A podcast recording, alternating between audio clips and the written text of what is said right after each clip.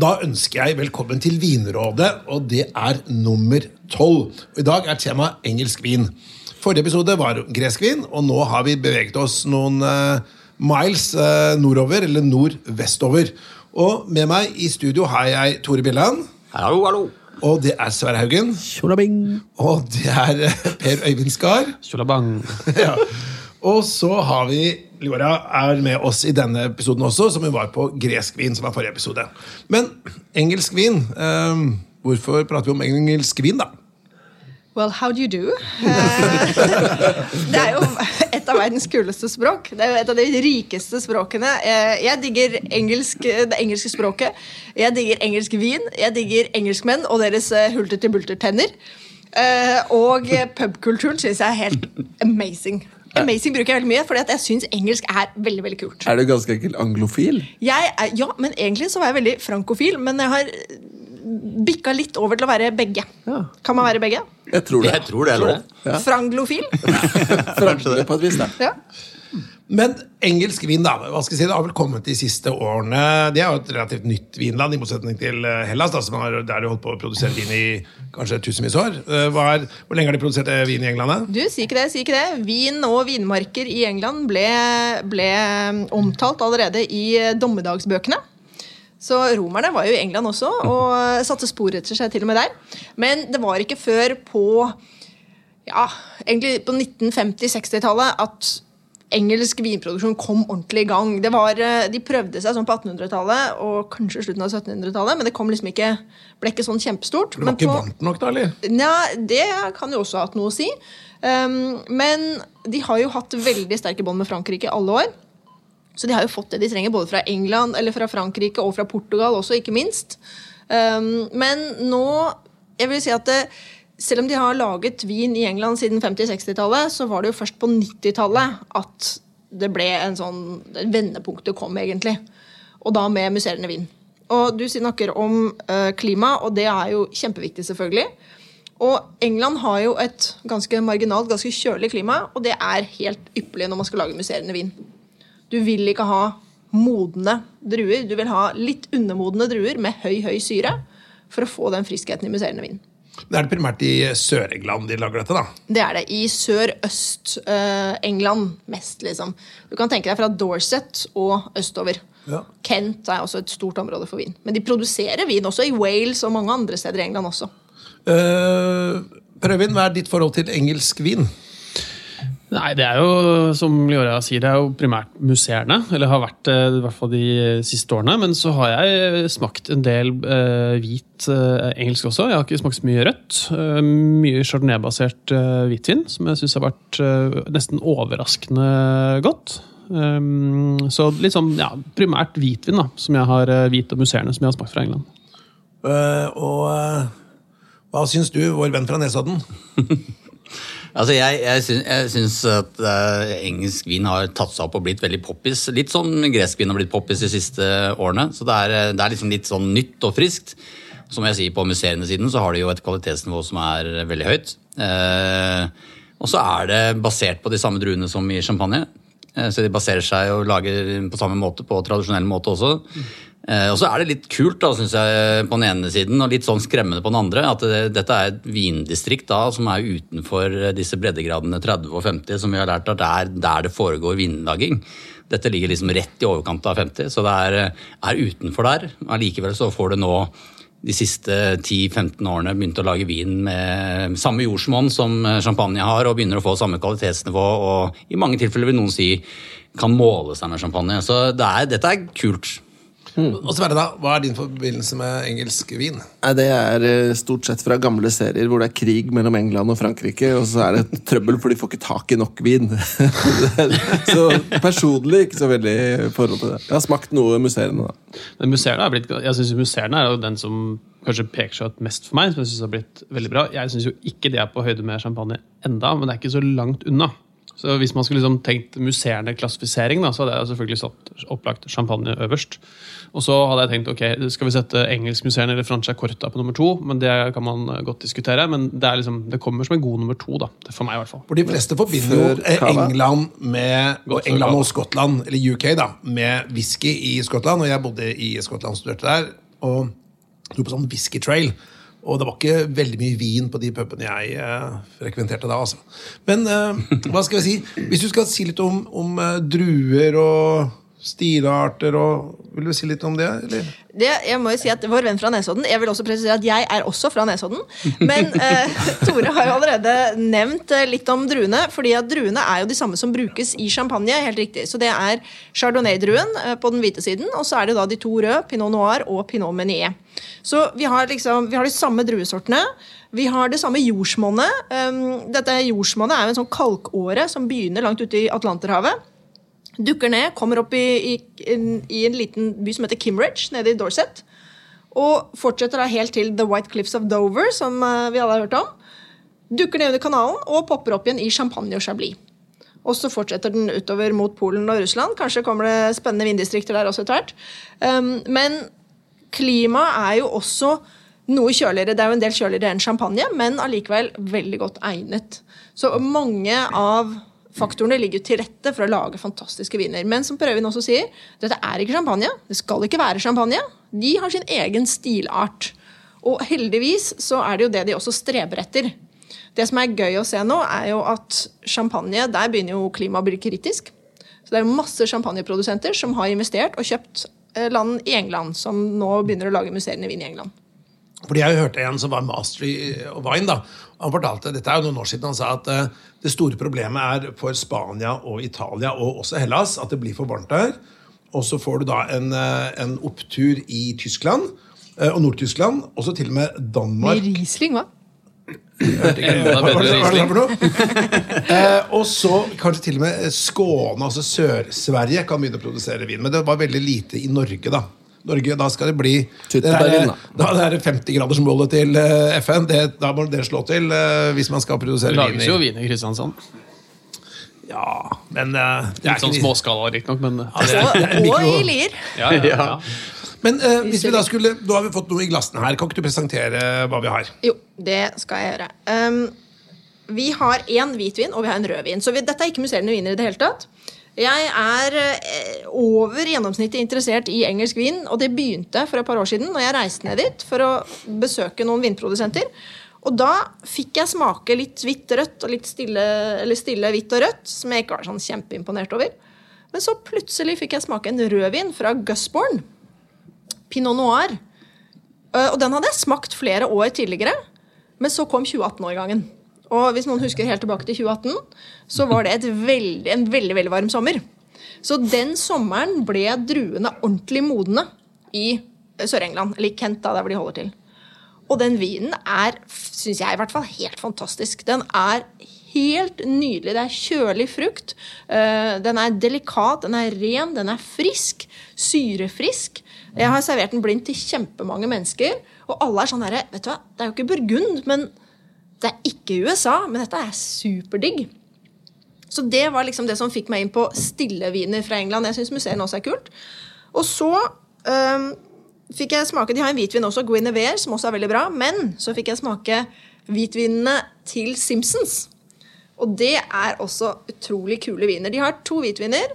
Den ene heter um, Gravel øh, Castle, og den andre heter Roman Road. Og Den vi smaker på, heter Gravel Castle Chardonnay. 100% Chardonnay. Og hvis vi lukter og smaker på denne her, så er det veldig sånn kjølig stil her også. Veldig sånn delikat frukt. Litt sånn chablis. Å, det ser ut som du har så lyst til å si noe, Sverre. Ja, men jeg, bare, jeg smakte på den, jeg tjuvstarta litt. Ja. Og dette er jo den, det, er det tydeligste eplepreget jeg har smakt. Noe grønt eple mm.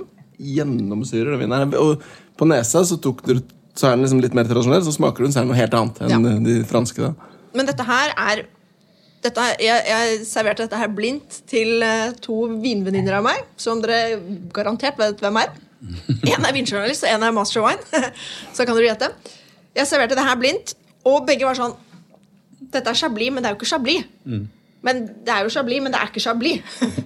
Hva er det her for noe? Men det ligner jo litt. Det Det gjør er det er veldig, veldig chablis-stil. Og det er utrolig mineralskt og fresht og syrlig og koster 230 kroner.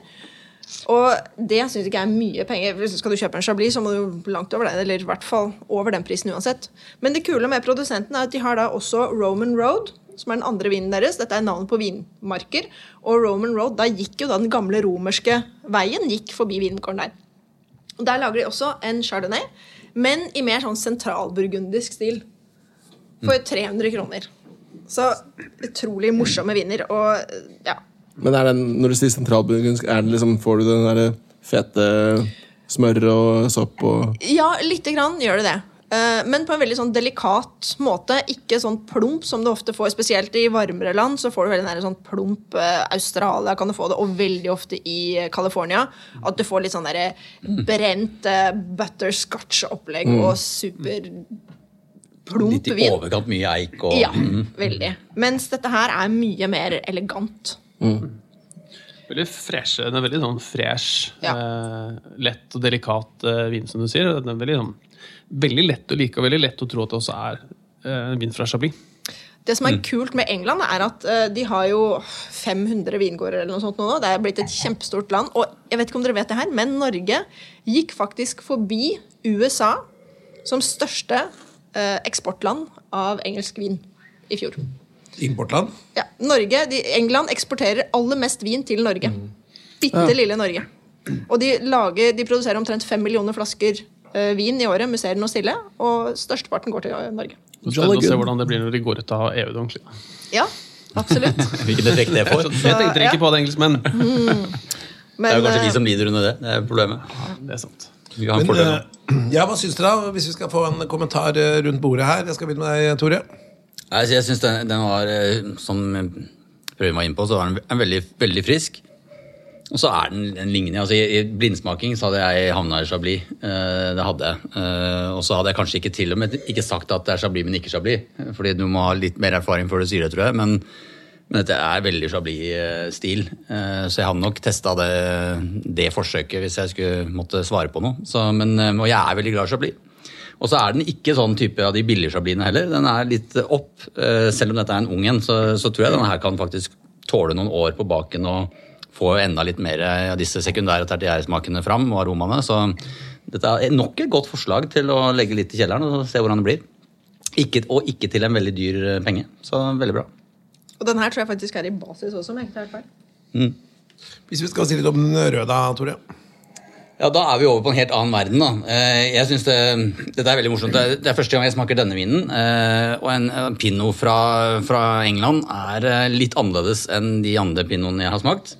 Eh, Den er mer fruktig enn en burgunder. Litt vanskeligere å kjenne liksom dette er jordsmonn og dette, den her skogsbunnen og sånn som vi ofte finner i, i burgundere. Og så er den ikke like fruktig og kraftig som en uh, amerikansk pinot, som jeg drikker ganske mye av. Så det er liksom litt mellomting, så jeg måtte må plassere den et eller annet. Jeg er jo glad i begge de to stilene, så jeg ser ingen grunn til at jeg ikke skal bli glad i denne stilen også. Så, som er litt sånn midt imellom. Nærmere egentlig USA enn uh, Burgund for min del. Jeg har noen som vil legge noe til på den røde, for vi har jo også to uh, viner som jeg også har gleda meg til, men litt mer bobler i. Jeg vil gjerne kanskje si ett ord om den røde. Ja. Eh, Dette er jo da en ren pinot noir, um, og det er 2018 det også, så fremdeles er den gode, varme årgangen. Og jeg vil jo kanskje si til de som har lyst til å teste ut uh, rødvin på pinot noir fra England, er at hvis du da tester ut i en annen årgang, så kan, kan vinene være litt sånn grønne, litt sånn stilkete. 18 år gang var da det var spesielt varmt. Ja, fordi at de, de behøver den ekstra varmen, ekstra solen, den lange vekstsesongen egentlig der, um, for å få den ordentlig gode modningen i, i pinot noiren, syns jeg. Så um, Men et kjapt spørsmål. Altså, I hvert fall i Frankrike så er man jo veldig opptatt av terroir, altså jordsmonn, og også helninger og solforhold. Hvordan er liksom England i forhold til det? Er det har de disse dalbunnene og ja. Det er, det er Mange av øh, vinområdene er jo kystnære, men kysten har jo også en oppvarmende effekt. Um, og Sånn som nede i Dorset, for eksempel, og det vil jeg også nevne. Nede i Dorset så var jeg besøkte en fantastisk vingård um, som drives av den avdøde i går, faktisk, når vi spiller inn dette her. Steven Spurrier. Og Steven Spurrier er jo en vinlegende. Han var i utgangspunktet en, en ja, Han drev en liten vinbutikk i Frankrike og en liten vinskole etter hvert. Men han var den som til slutt satte eh, California på vinkartet i verden. Han lagde en, eh, en eh, blindsmaking mellom toppviner fra Bordeaux, så uh, rødvin fra Bordeaux og hvitvin fra Burgund, mot californiske chardonnayer og pinot noirer. Det er laget en film av det, så de som får tak i Bottle Shock, anbefales å se. Sann historie, men også en veldig morsom film. Så filmen heter Bottle Shock? Filmen heter Bottle Shock. Den er litt vanskelig å få tak i. Jeg lurer på om man kanskje får tak i den på, på Amazon Prime eller noe sånt nå. Men veldig kul og sann historie, og Steven Spurrier dessverre gikk bort uh, i går. Um, men han har da også på sine eldre dager startet å lage musserende vin. Han kom til Norge i 2017 og hadde en smaking for Norske Vinkelnerforeningen, hvor vi lagde da The Tasting of Oslo. For hans ikoniske smaking mellom California og, um, og Frankrike ble kalt The Paris Tasting, så vi hadde The Oslo Tasting i Norge. Og det var jo da engelsk musserende versus champagne.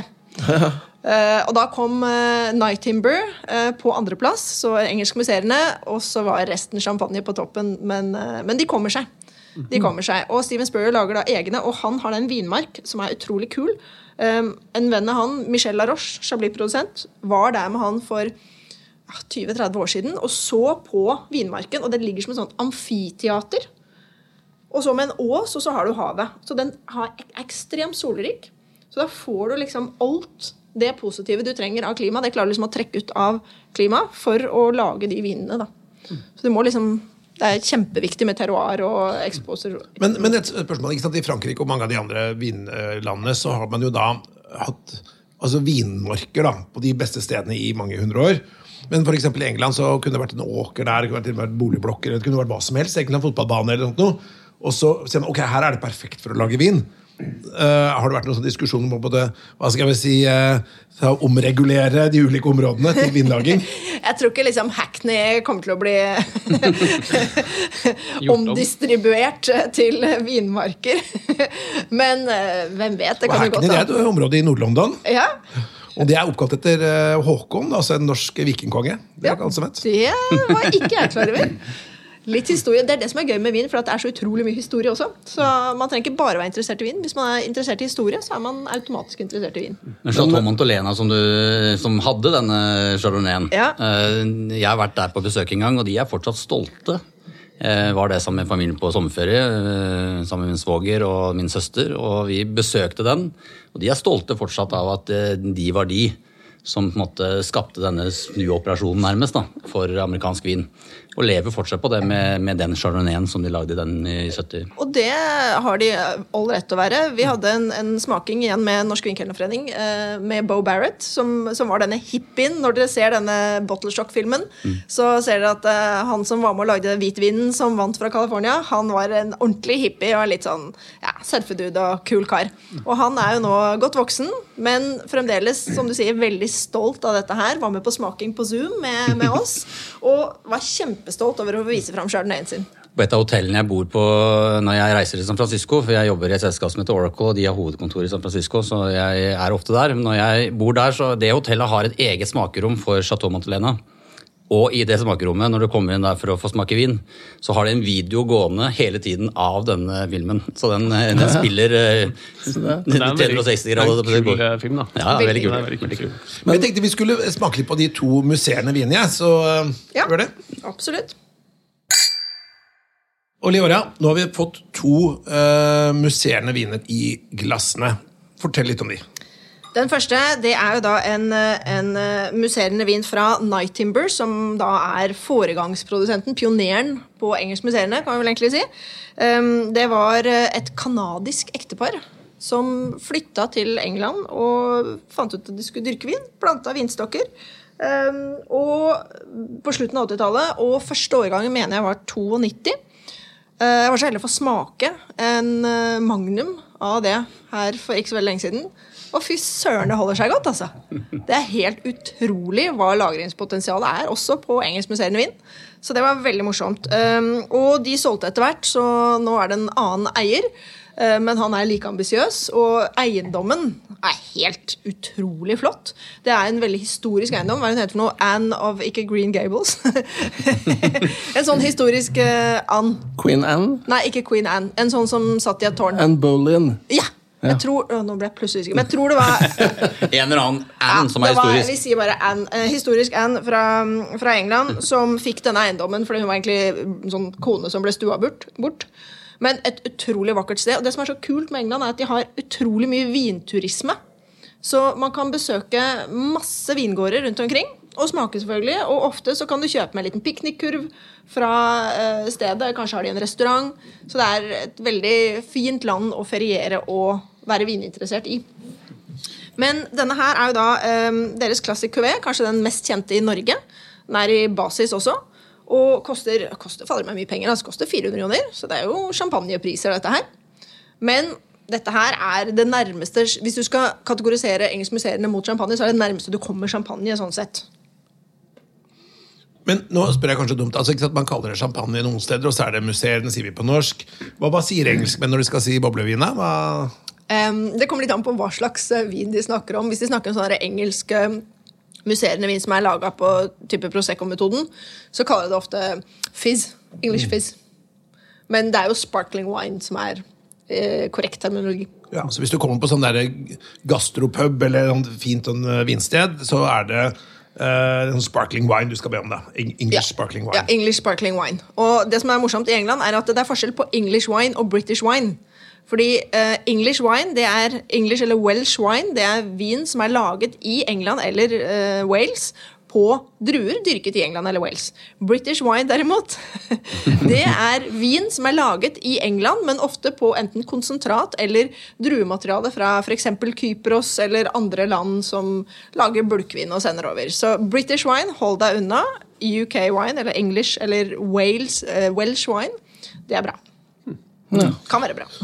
Bra, Men vi har også et uh, annet glass her. Si litt om det. Ja, der har vi rosévin. Og her er vi tilbake til Gusborn, denne produsenten som jeg snakket om med denne fantastiske pinot noiren, uh, stille rødvinen i stad. Og de er jo da mest uh, De fokuserer jo på musserende vin.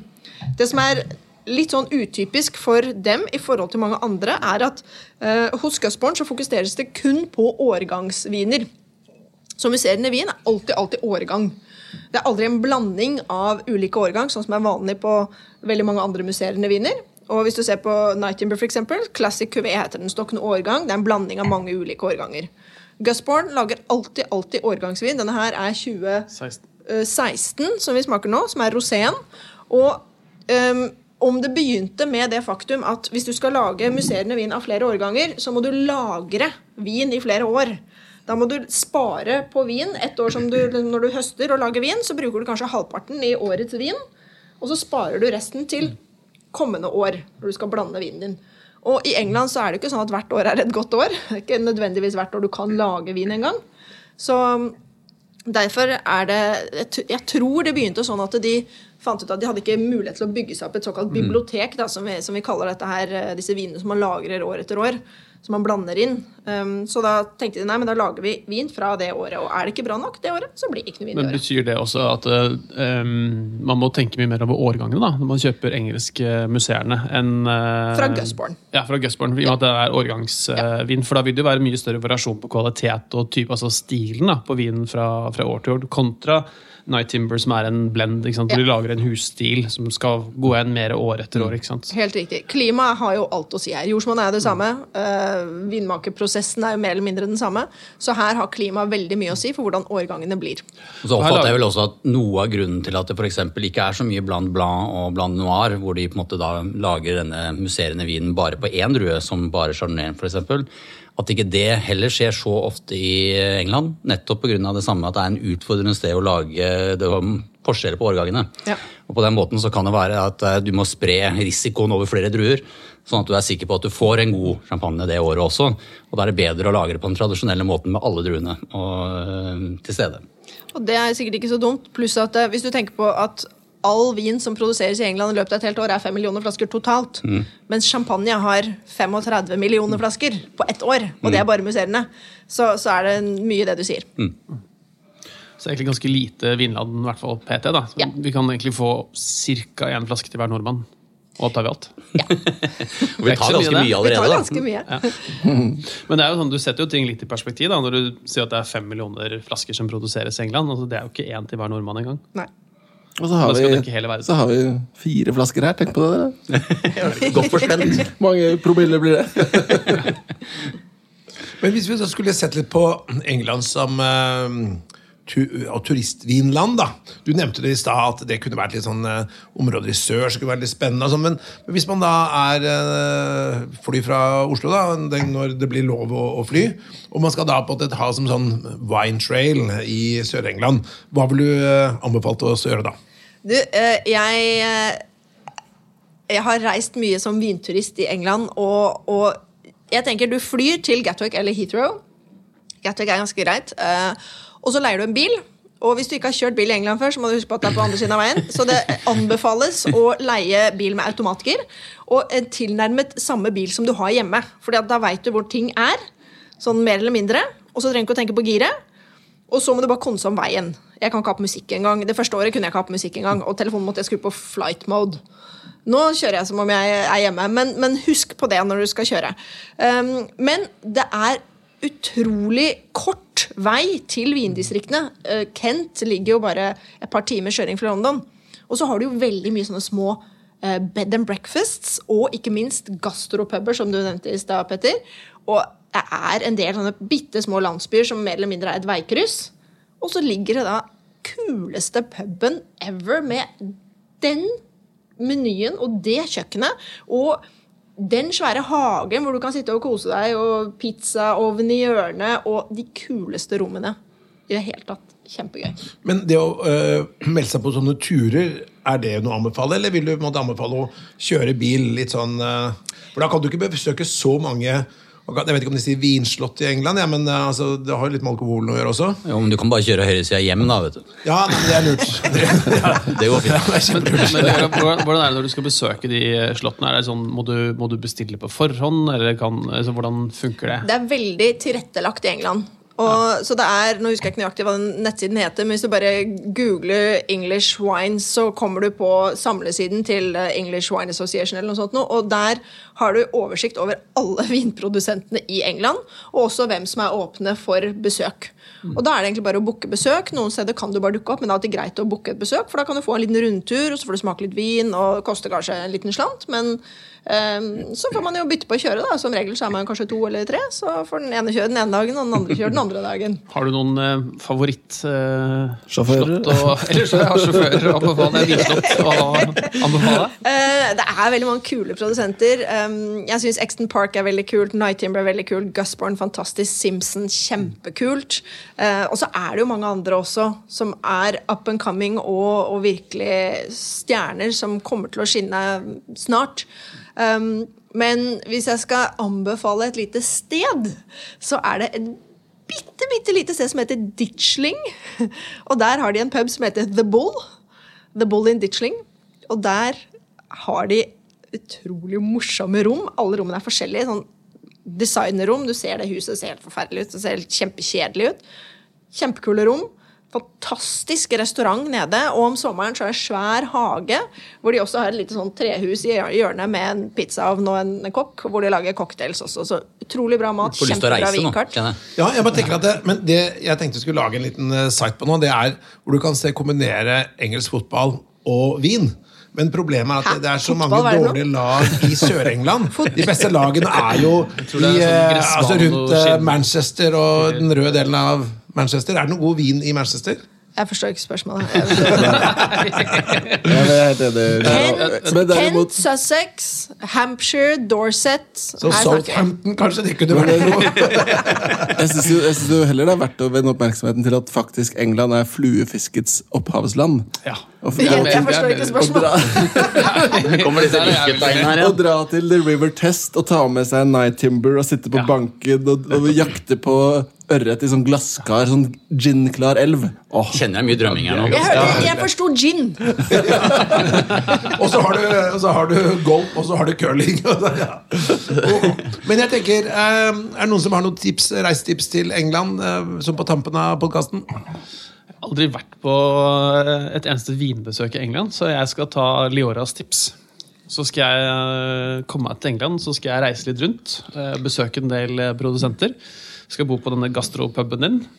jeg, tror, jeg tror kanskje jeg blir med. Ja, og Det er hyggelig, så skal vi fiske litt også. Ta med podkastester. Ja. Men hvis det er noen som har barn og sånn som de må ha med seg, Det har du, Tore. har du ikke Må ha med seg. Ja, nei, at Dine var ganske store. Mine er ganske store, så jeg, de vil kanskje de, ikke lenger. de vil jo være med på sånne type turer nå. Er de sikkert mer interessert i det? Ja, ok, men det er, kanskje ikke, det er kanskje ikke så morsomt det jeg hadde tenkt å foreslå. Men det jeg hadde tenkt å foreslå er de som har barn som er litt mindre, er å besøke Simpsons. For de har nemlig en sklie fra smakerommet oppe og rett ned i vinrommet. Så det er jo ganske morsomt. Min yngste er 19, så jeg er litt usikker på om han finner dette her veldig interessant. Det kommer helt an på om han kjører eller ikke den dagen. sant tenker nok, jeg. sant nok. Hvis han ikke kjører, så kan hende. Så syns han nok sikkert det har vært mye, jeg har vært mye i England. Uh, nå, eh, 14, over ja, 15 år på rad. Jeg skulle vært 15 år på rad nå i sommer, eh, så skulle vi se, og da ser vi fotballkamp, selvfølgelig. Vi er da i Er det Everton du holder med? Nei, nå er det nok ikke det. Det er Liverpool. Men, eh, men eh, vi drikker mye vin eh, Hvordan går det er med Liverpool om Stort er- sett ikke engelsk vin. Hvordan går det med Liverpool om dagen? Er det åttendeplass jeg er på nå?